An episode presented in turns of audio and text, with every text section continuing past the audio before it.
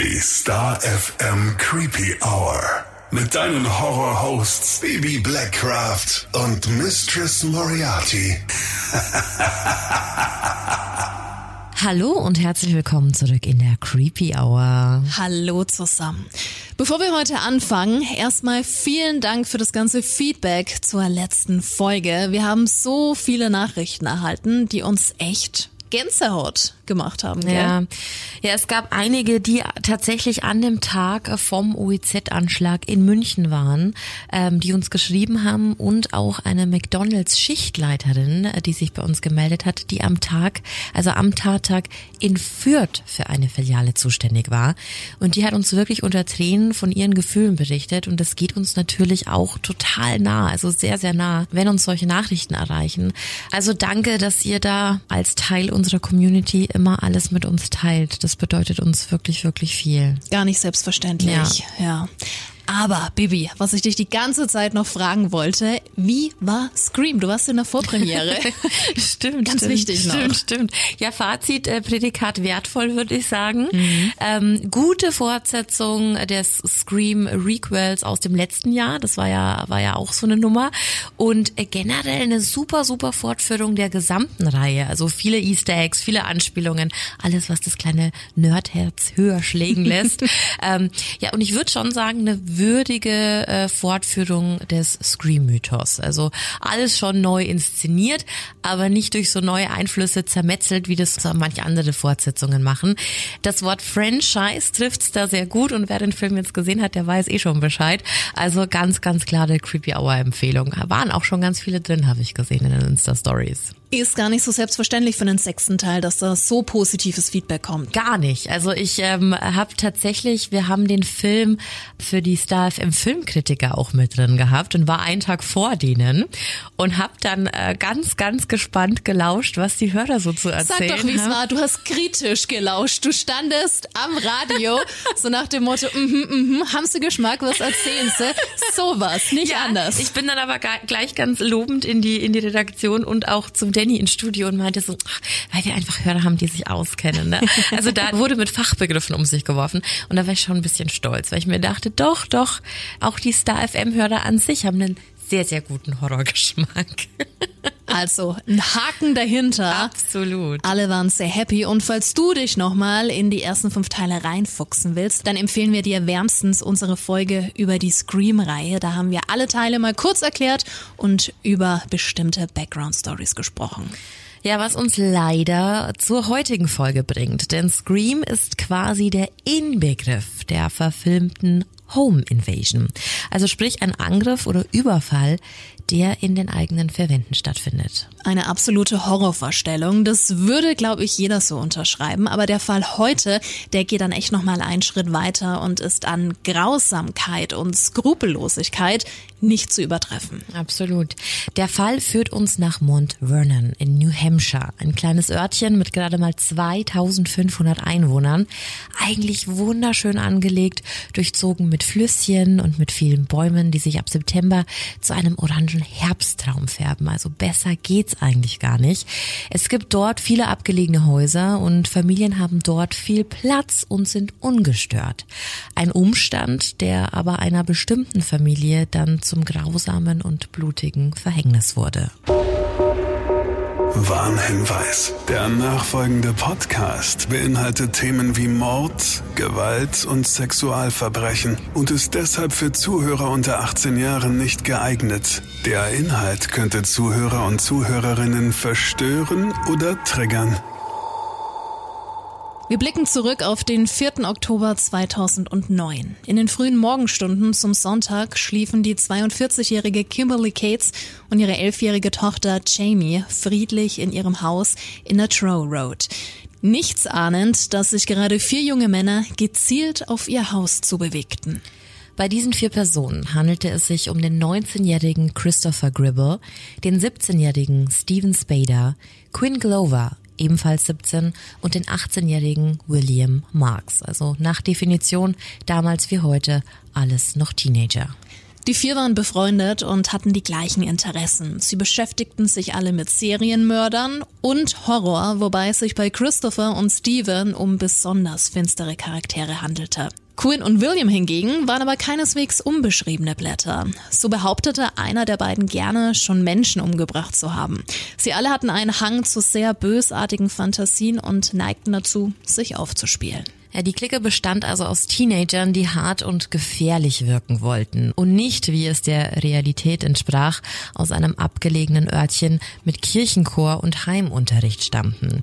Vor allem bei Christopher Gribble, der als Kind bei den Pfadfindern war und von seiner Mutter zu Hause unterrichtet wurde, passten Selbstbild und Realität nicht wirklich zusammen. Zu den Jungs und ihren Vorgeschichten kommen wir aber später nochmal genauer. Die Teenager waren Teil ihrer eigenen Gang, mit Christopher und Steven als Anführer. Sie nannten sich selbst The Disciples of Destruction, was so viel heißt wie die Jünger der Zerstörung. Und mit der Grundlage des Clubs und den sehr düsteren Gedanken im Kopf fuhren die Jungs öfter mal durch Mount Vernon, um Häuser auszuspähen. Ja, und bei einer dieser Fahrten Ende September 2009 waren sie auf der Throat Road unterwegs und entdeckten die Hausnummer 4. Ein großes Haus mit einer Auffahrt und umringt von Wäldern. Sehr abgelegen und für sie und ihre boshaften Gedanken sehr einladend. Ihr Plan stand fest. Sie wollten in dieses Haus eindringen, stehlen, was immer ihnen in die Finger fiel und umbringen, wer auch immer dort zu Hause war. Angetrieben von Spader, der behauptete, dass die Nacht als Beweis für die Clubzugehörigkeit notwendig war, machten sich die vier auf den Weg zu besagtem Haus. Bewaffnet mit einer Machete, einer Axt und unzähligen Messern schlichen sie ums Haus. Da es sonst eine sehr behütete Gegend war, gab es keinen Alarm oder Sicherheitsvorkehrungen am Haus selbst. Bei ihrer Umrundung des Hauses stieß die Gruppe dann auf ein Kellerfenster. Gribble machte sich sofort an die Arbeit und begann das Fenster einzutreten. Er befohl dann William Marks, durch das kleine Loch zu steigen und somit die Tür zum Haus von innen zu öffnen. Der Plan gelang allerdings nicht, denn die Kellertür zum Haus war vorausschauenderweise verschlossen. Leider hielt das aber vor allem Spader und Gribble nicht davon ab, ihr Vorhaben weiterzuführen. Sie wollten in dieses Haus und zwar um jeden Preis. Durch ein anderes Fenster, an dem die Klimaanlage angeschlossen war, konnten sie sich schlussendlich Zutritt verschaffen. Steven Spader schaffte es als erster ins Erdgeschoss des Hauses und ließ die anderen beiden über die Haustüre herein und öffneten die verschlossene Kellertür, um William ebenfalls zur Gruppe dazuzuholen. Als sie alle im Haus waren, suchten sie den Stromkasten und schalteten das Licht ab. Anschließend schlichen sie durch das Haus und machten sich auf die Suche nach den Anwohnern. Als sie beim Elternschlafzimmer angekommen waren, warf Stephen Spader einen Blick hinein und erkannte, dass dort jemand schlief. Er flüsterte den anderen zu, dass jemand da sei. Doch durch das Flüstern überhörten die anderen drei wichtige Wörter und verstanden, dass niemand zu Hause werde, was dazu führte, dass sie anfingen, sich plötzlich laut zu unterhalten. Tja, und davon wurde Kimberly Cates wach. Eine schreckliche Vorstellung. Du wirst wach, weil du fremde Menschen in deinem eigenen Haus hörst. Allerdings war Kimberly das zu diesem Zeitpunkt noch gar nicht bewusst. Sie fragte nämlich nach ihrer Tochter, Jamie. Kimberly dachte nämlich, ihre elfjährige Tochter wäre der Grund, warum sie aufgewacht war. Nichts ahnend, was dann in den darauffolgenden Sekunden passieren würde. Noch während Kimberly vergeblich versuchte, das manipulierte Licht anzuschalten, zog Steven Spader eine Machete hervor und ging direkt auf sie zu. Ohne Vorwarnung schlug er auf die Frau ein. Christopher Gribble folgte sofort und stach ebenfalls auf die 42-Jährige mit einem Messer ein. Was noch tragischer an der Geschichte war, Jamie, die Tochter, lag direkt neben ihrer Mutter im Bett. Christopher stürzte sich nach der ersten Bewegung von Jamie auf sie. Er stach Jamie ins Gesicht und den Oberkörper. Als sie versuchte zu fliehen, warf er sie durch eine Glasschiebetür. Während Christopher also auf das Mädchen in brutalster Weise losging, stach Steven weiter auf die Mutter ein. 36 Mal wurde auf die wehrlose Frau mit der Machete und dem Messer eingeschlagen und gestochen. Jamie wurde 15 Mal auf die gleiche Weise verletzt, bis sie sich totstellte. Als diese schreckliche Tat verübt wurde, gab es ja noch zwei weitere Eindringlinge, nämlich William Marks und Quinn Glover. Sie standen vor der Tür des Schlafzimmers und hörten angeblich nur mit an, wie die zwei Frauen regelrecht abgeschlachtet wurden. Als Steve und Chris aus dem Schlafzimmer kamen, mit einer Machete voller Blut und Haaren, schalteten sie das Licht wieder an und die Gruppe sah sich den Tatort an. Die vier gingen also zurück zum Schaltkasten, setzten die Sicherung wieder ein und sahen sich das Blutbad an. Anschließend nahmen sie mit, was ihnen wertvoll erschien, und als sie fertig waren, verließen sie das Haus, gingen zum Wagen, wechselten die Klamotten und verschwanden in der Nacht. Wie vorher bereits gesagt, stellte sich Jamie tot. Es ist nicht zu glauben, aber sie war noch am Leben, als die Täter das Haus nach circa 40 Minuten seit dem Eindringen verließen. Sie hat es irgendwie geschafft, aufzustehen und die 911 zu wählen. Um 4.15 Uhr ging der Notruf bei der Polizei ein. In dem Notruf erklärte Jamie, dass sie gerade ausgeraubt wurden. Man hörte, wie verstört sie ist und wie schwer sie atmete. Doch niemand war auf diesen Tatort damals vorbereitet. Wirklich niemand. Als die Polizei eintraf, fanden sie eine blutüberströmte Elfjährige. Und das Schlafzimmer sah aus wie aus einem Horrorfilm. Kimberly Cates war fast nicht mehr zu erkennen. So zugerichtet war die Frau. Der Polizist sagte vor Gericht aus, wie er Jamie an diesem Morgen vorgefunden hat. Schwer zugerichtet, mit vielen offenen Wunden und einem Fuß, der gerade noch so an ihr hing. Sie habe versucht zu schreien, doch es kam kein Ton heraus. Sie flüsterte dem Beamten den Namen ihres Vaters zu, der in dieser Nacht nicht in der Stadt war und gab seine Telefonnummer weiter. Und noch während dem Familienvater gesagt wurde, dass seine Frau tot und seine Tochter schwer verletzt war, waren die Täter noch unterwegs. William Marks wurde nach der Tat nach Hause gefahren. Doch die drei anderen beschlossen noch in den Morgenstunden zu einem weiteren Freund namens Autumn Savoy zu fahren. Der Grund dafür war einfach. Sie brauchten schließlich noch ein Alibi. Und was passte da besser als ein fünfter unbeteiligter Junge, bei dem angeblich alle geschlafen hatten? Ja, und wer jetzt denkt, so ein armer Kerl, wie hätte er auch wissen sollen, was seine sogenannten Freunde wirklich angestellt haben, ja, der hat nicht mit der Überheblichkeit der Täter gerechnet. Denn kaum angekommen haben die sofort alles brühwarm erzählt. Regelrecht angegeben haben sie. Jedes brutale Detail wurde erzählt. Und aus irgendeinem Grund konnten sie Autumn dann sogar überreden, das Beweismaterial, also ihre blutverschmierten Klamotten, in einem Sack verschnürt verschwinden zu lassen. Daraufhin sind sie dann extra an einen Fluss gefahren und Autumn hat den Sack entsorgt, womit er sich ebenfalls extrem schuldig gemacht hatte. Die vier sind dann anschließend frühstücken gegangen. Später waren sie dann auch noch zusammen bei einer Pfandleihe, um die Habseligkeiten der Kates zu Geld zu machen. Die Pfandleihe hatte natürlich nachgefragt, woher das Zeug stammte. Sogar die Security wurde gerufen, da die Jungs auffällig waren. Aber sie durften gehen mit dem Geld aus dem Verkauf. Dieser Vorfall hatte Autumn und Quinn dann aber doch etwas zugesetzt und sie wollten nach Hause. Ja, für Chris und Steven war aber noch lange nicht Schluss. Sie zogen weiter, diesmal zu einem Freund namens Kyle. Und einmal darfst du raten, auch ihm erzählten die beiden Mörder von allen grausamen Details der vergangenen Nacht. Kyle nahm die beiden zuerst nicht so für voll, als sie dann aber weg waren, suchte er im Internet nach Hinweisen, ob an der Geschichte was dran sein könnte. Als es sich als traurige Realität bestätigte, erzählte Kyle seiner Mutter davon und die ging dann zur Polizei. Während Kyle also das einzig Richtige in dieser Situation machte, bekamen Steven und Christopher so allmählich Zweifel, ob es dann doch so smart war, mit ihren Taten hausieren zu gehen. Also zogen sie los, besorgten sich Bleiche und wuschen damit das Blut von den Tatwaffen. Als sie damit fertig waren, gingen sie in den Wald und vergruben alle übrig gebliebenen Beweise. Als dann alles erledigt war, fingen die beiden an zu recherchieren. Sie wollten lesen, was es so über ihre Taten zu lesen gab. Und als sie das taten, wohlgemerkt sind sie dafür wieder zu Autumn Savoy gefahren, haben sie erfahren, dass die Tochter den Angriff überlebt hatte. Wofür Steven lediglich folgende Worte fand. At least I killed my bitch. Während sich die beiden also informierten, war ihnen nicht klar, dass die Polizei dank Kyles Aussage bereits auf der Suche nach ihnen war. Es klopfte an der Tür. Die drei wurden verhaftet und zum Verhör auf die Polizeiwache gebracht. Anders, als es sich Steven und Chris ausgemalt hatten, knickte Autumn Savoy sofort ein und gab zu, dass es von ihm kein Alibi für die beiden gab. Er erzählte dafür, was die Jungs ihm über die Taten gesagt hatten. Was sehr spannend war, denn als Steven Spader im Verhör war, wirkte der ganz schön überheblich. Er bestritt irgendwas über den Mord an Kimberly zu wissen und erklärte sogar noch, dass so eine Tat doch krank war und er kurzen Prozess mit dem Täter machen würde. Anschließend bat er dann aber doch um einen Anwalt.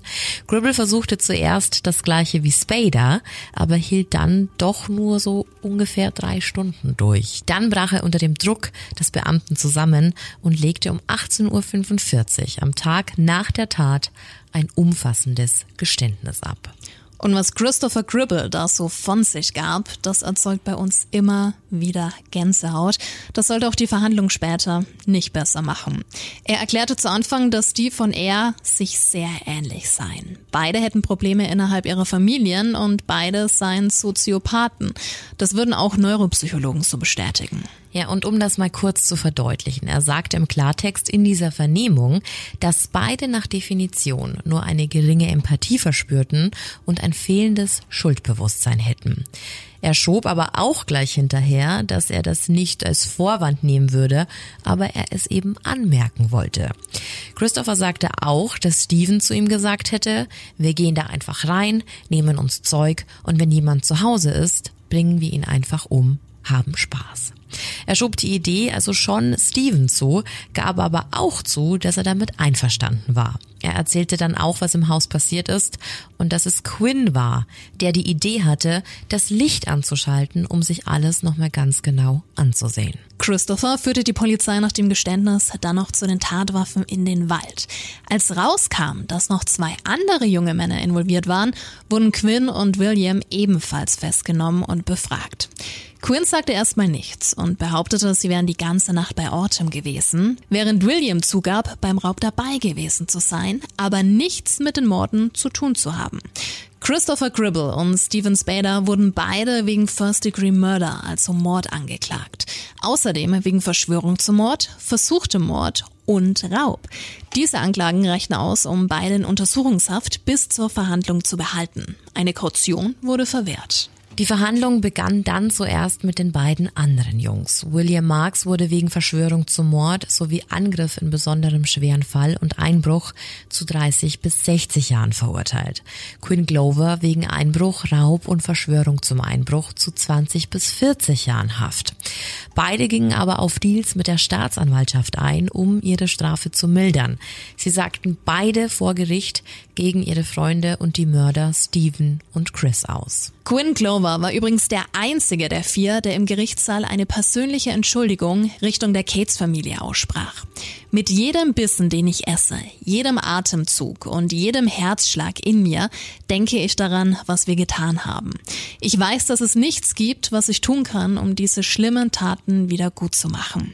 Er war angeblich auch derjenige, der sich die Ohren zugehalten hatte und die Tür des Schlafzimmers verlassen hatte. Was ja schon schwer zu glauben ist, da Chris ja angab, dass es Quinns Idee war, das Licht wieder anzuschalten, um die Leichen zu sehen. Auch Autumn Savoy wurde verurteilt. Er machte sich mitschuldig, da er Beweismittel verschwinden lassen wollte und ein falsches Alibi angab. Ein schweres Verbrechen, für das er zu fünf bis zwölf Jahren Haft verurteilt wurde, aber 2015 wieder auf freien Fuß kam. Wir haben jetzt auch absichtlich gesagt, dass er die Beweise verschwinden lassen wollte, da der Sack mit den Beweismitteln wieder gefunden wurde. Was uns zu den Verhandlungen von Gribble und Spader bringt. Ja, die Gerichtsverhandlung von Steven Spader startete im November 2010. Und kaum zu glauben, er plädierte auf unschuldig und wirkte generell sehr abwesend im Gerichtssaal. Absolut still und emotionslos. Eine Art, die nicht sehr ungewöhnlich für Steven war. Der Adoptivsohn von Christine und Steve Spader Senior war bereits zweimal in einer psychiatrischen Einrichtung und das ungefähr ein Jahr vor der Tat. Er wurde mit Depression und bipolarer Störung diagnostiziert. Als Kind war Steven eher unauffällig, doch mit der Pubertät kamen die Probleme und auch das Umfeld von Steven nahm seine Veränderung wahr. Er nahm Drogen und wurde von seinen Eltern, die viel Wert auf ein harmonisches Miteinander legten, auch immer wieder in verschiedene Einrichtungen geschickt, um Hilfe für ihn zu erhalten. Leider aber ohne Erfolg. Steven flog von der Schule und wurde auch seinen Eltern gegenüber mehrfach handgreiflich. Wie vorher auch bereits genannt, sagten William, Quinn und Autumn als Zeugen gegen ihren alten Freund aus. So kam zum Beispiel ans Licht, dass Stephen während gemeinsamer Aktivitäten immer wieder erzählte, dass er Leute ausrauben und umbringen wollte. Er soll angeblich auch all seine dunklen Gedanken ausgesprochen haben, dass er Menschen rösten und essen wollte, er Köpfe aufspießen, Tatorte für die Presse erschaffen wollte. Außerdem gab er an, Menschen quälen zu wollen. Während der Verhandlung kam auch klar heraus, dass Steven als Kopf des Disciples of Destruction Clubs anzusehen war. Er war sozusagen der Rädelsführer.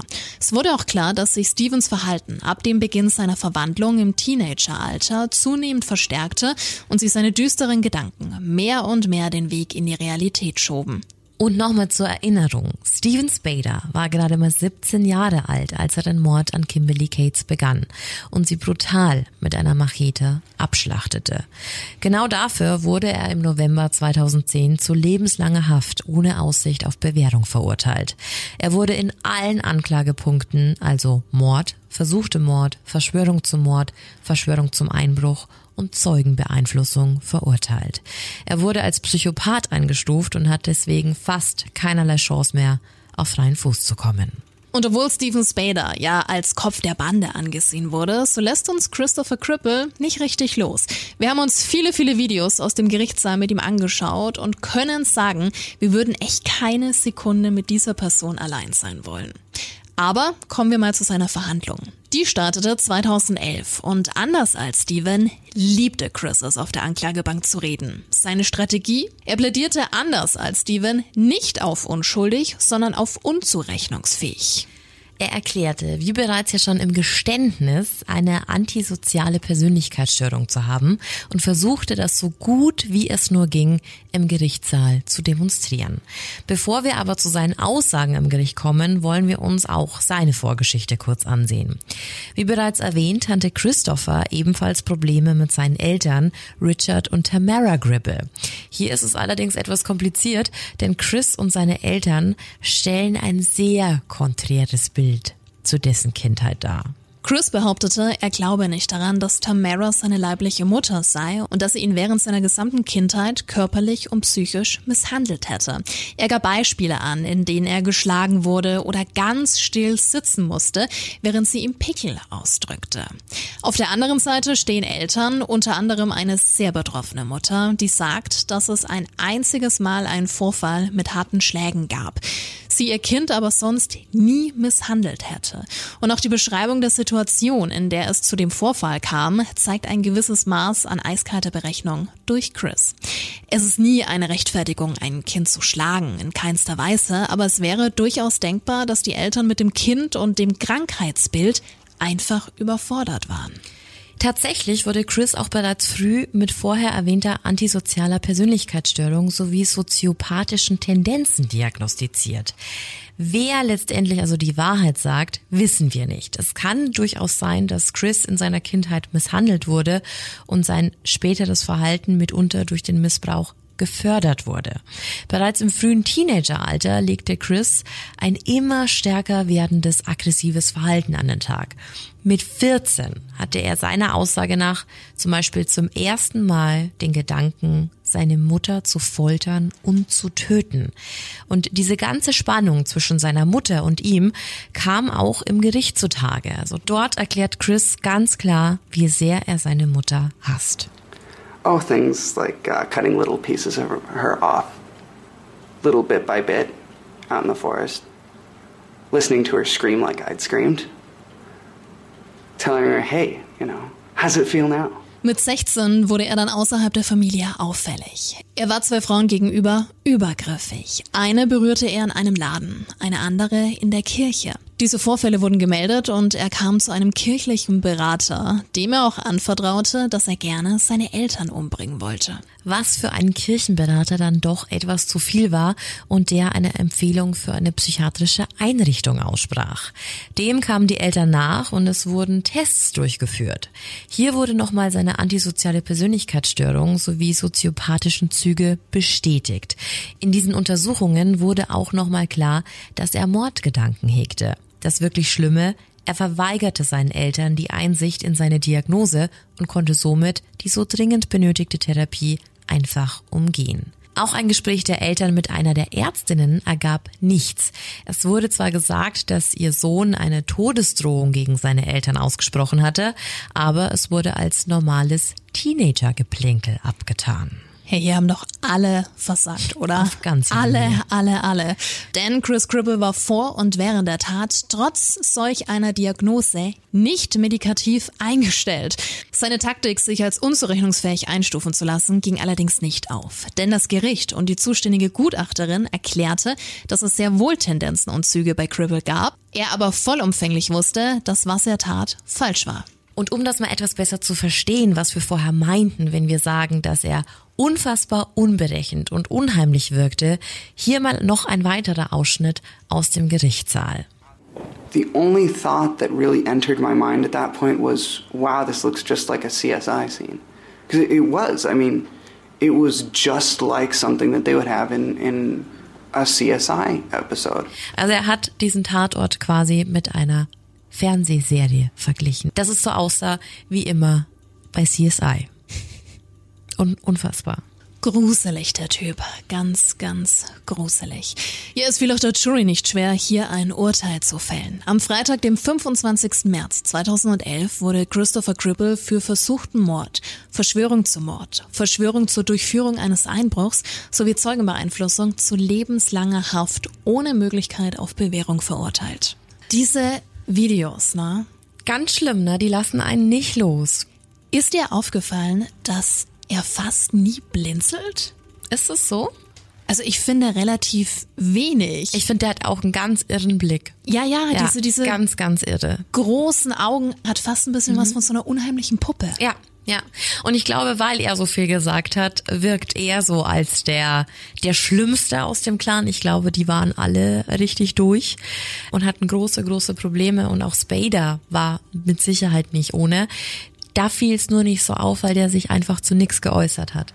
Und ähm, Gribble hat gesprochen oder also der hat gefaselt wie ein Wasserfall, ne? Also der hat ja zu allem irgendwas gesagt und das in so einer ganz unheimlichen Art und Weise, immer mit so einem leichten Lächeln auf, auf dem Gesicht, hat auch erklärt, wie er auf Jamie eingestochen hat, wie er das gemacht hat. Er wusste, welchen Winkel er ansetzen musste. Wir haben uns diese ganzen Videos aus dem Courtroom quasi angeguckt.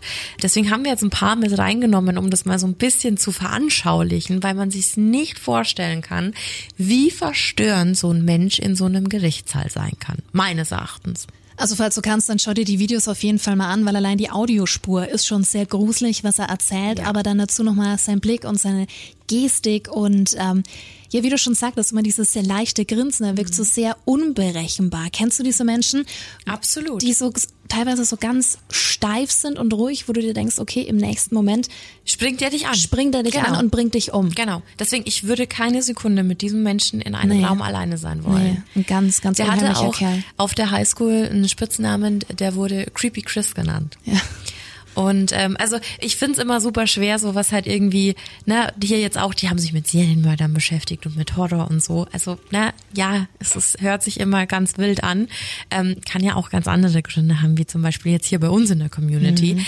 Aber das war, glaube ich, ein eine ganz gefährliche, brandgefährliche Kombi aus diesen Vieren. Ich glaube auch, dass die anderen zwei nicht so harmlos waren, wie die da in diesem, in diesem, in dieser Verhandlung weggekommen sind. Also ich meine, die haben ja trotzdem 20 bis 60 Jahre teilweise bekommen. Aber bei sowas dabei zu sein, sich sowas anzugucken und nichts zu unternehmen, pfiuh, Die haben sich gesucht und gefunden. Ja. Und trotz allem, obwohl sie so abgeklärt wirken, sind sie auch doch, ich weiß nicht, ob naiv das richtige Wort ist, aber die Tatsache, dann auch noch ähm, bei Ortem und dem anderen Ja. einfach noch alles zu erzählen, was sie da getrieben haben. Weißt, wenn es jetzt so eine eingeschworene Vierertruppe gewesen wäre, ne, wo man sagt, okay, die machen ihr Ding und erzählen es keinem, aber dann halt damit noch zu prahlen, Mhm. was wir auch anfangs hatten, einfach dieses äh, Motto oder diese Attitüde, wir sind die Bad Boys. Und Genau. Und das halt einfach in einer Kleinstadt, weißt du, da wo halt eh jeder denkt so, hm, ähm, Ganz, ganz Ja. Ganz komisch. Aber trotzdem diese Abstufung, ne? Also es ist so, die Hierarchie gab's ja trotzdem. Mhm. Und ich glaube, dieser William Marx, ist ja der, der quasi in dieses Kellerfenster als erstes eingestiegen ist, war ja der kleinste und zierlichste. Und ich glaube, so hat sich das alles abgespielt bei denen. Es gab schon eine gewisse Hierarchie, angeführt eben von Spader, dann Gribble ganz, ganz nah, ganz close bei dem, dann Quinn, der ja mal behauptet hat, er hätte schon Menschen umgebracht und, und dann William Marks, der glaube ich einfach so noch der der kleinste der Truppe war, der war ja auch der erste, der nach Hause gebracht worden ist. Ähm, aber dann eben zu Leuten zu gehen und das Ding brühwarm aufzutischen, damit zu prahlen. Und ich habe halt einfach so an diese an diese Geschichte mit diesem Original Scream Mord gedacht. Ne? Mhm. Also eben dieses Home Invasion, also dieser diese Tatsache, es dringt jemand bei dir zu Hause ein Licht und, aus. Ne? Ja. Ähm, das hat ja alles, äh, findet man ja überall Parallelen. Aber das war ja Casey Joe Stoddard, bei der das passiert ist. Boah, es ist, muss so ein schreckliches Gefühl sein. In deinen eigenen vier Wänden. Und dann irgendwie so ein, so ein Typ Täter einfach, ne? Sehr horroraffin, sehr, sehr düstere Charaktere, sehr dunkle Menschen. Und dann halt auch noch so brutal zu agieren. Ja. So, so, so brutal ja. mit der Machete und auch dann einem fast abgetrennten Fuß und wow, also. Einem Kind. Also es ist halt einfach ähm, unvorstellbar, wie man sowas machen kann. Und dann morgens frühstücken und dann noch die Sachen von, von den Personen versetzen kann.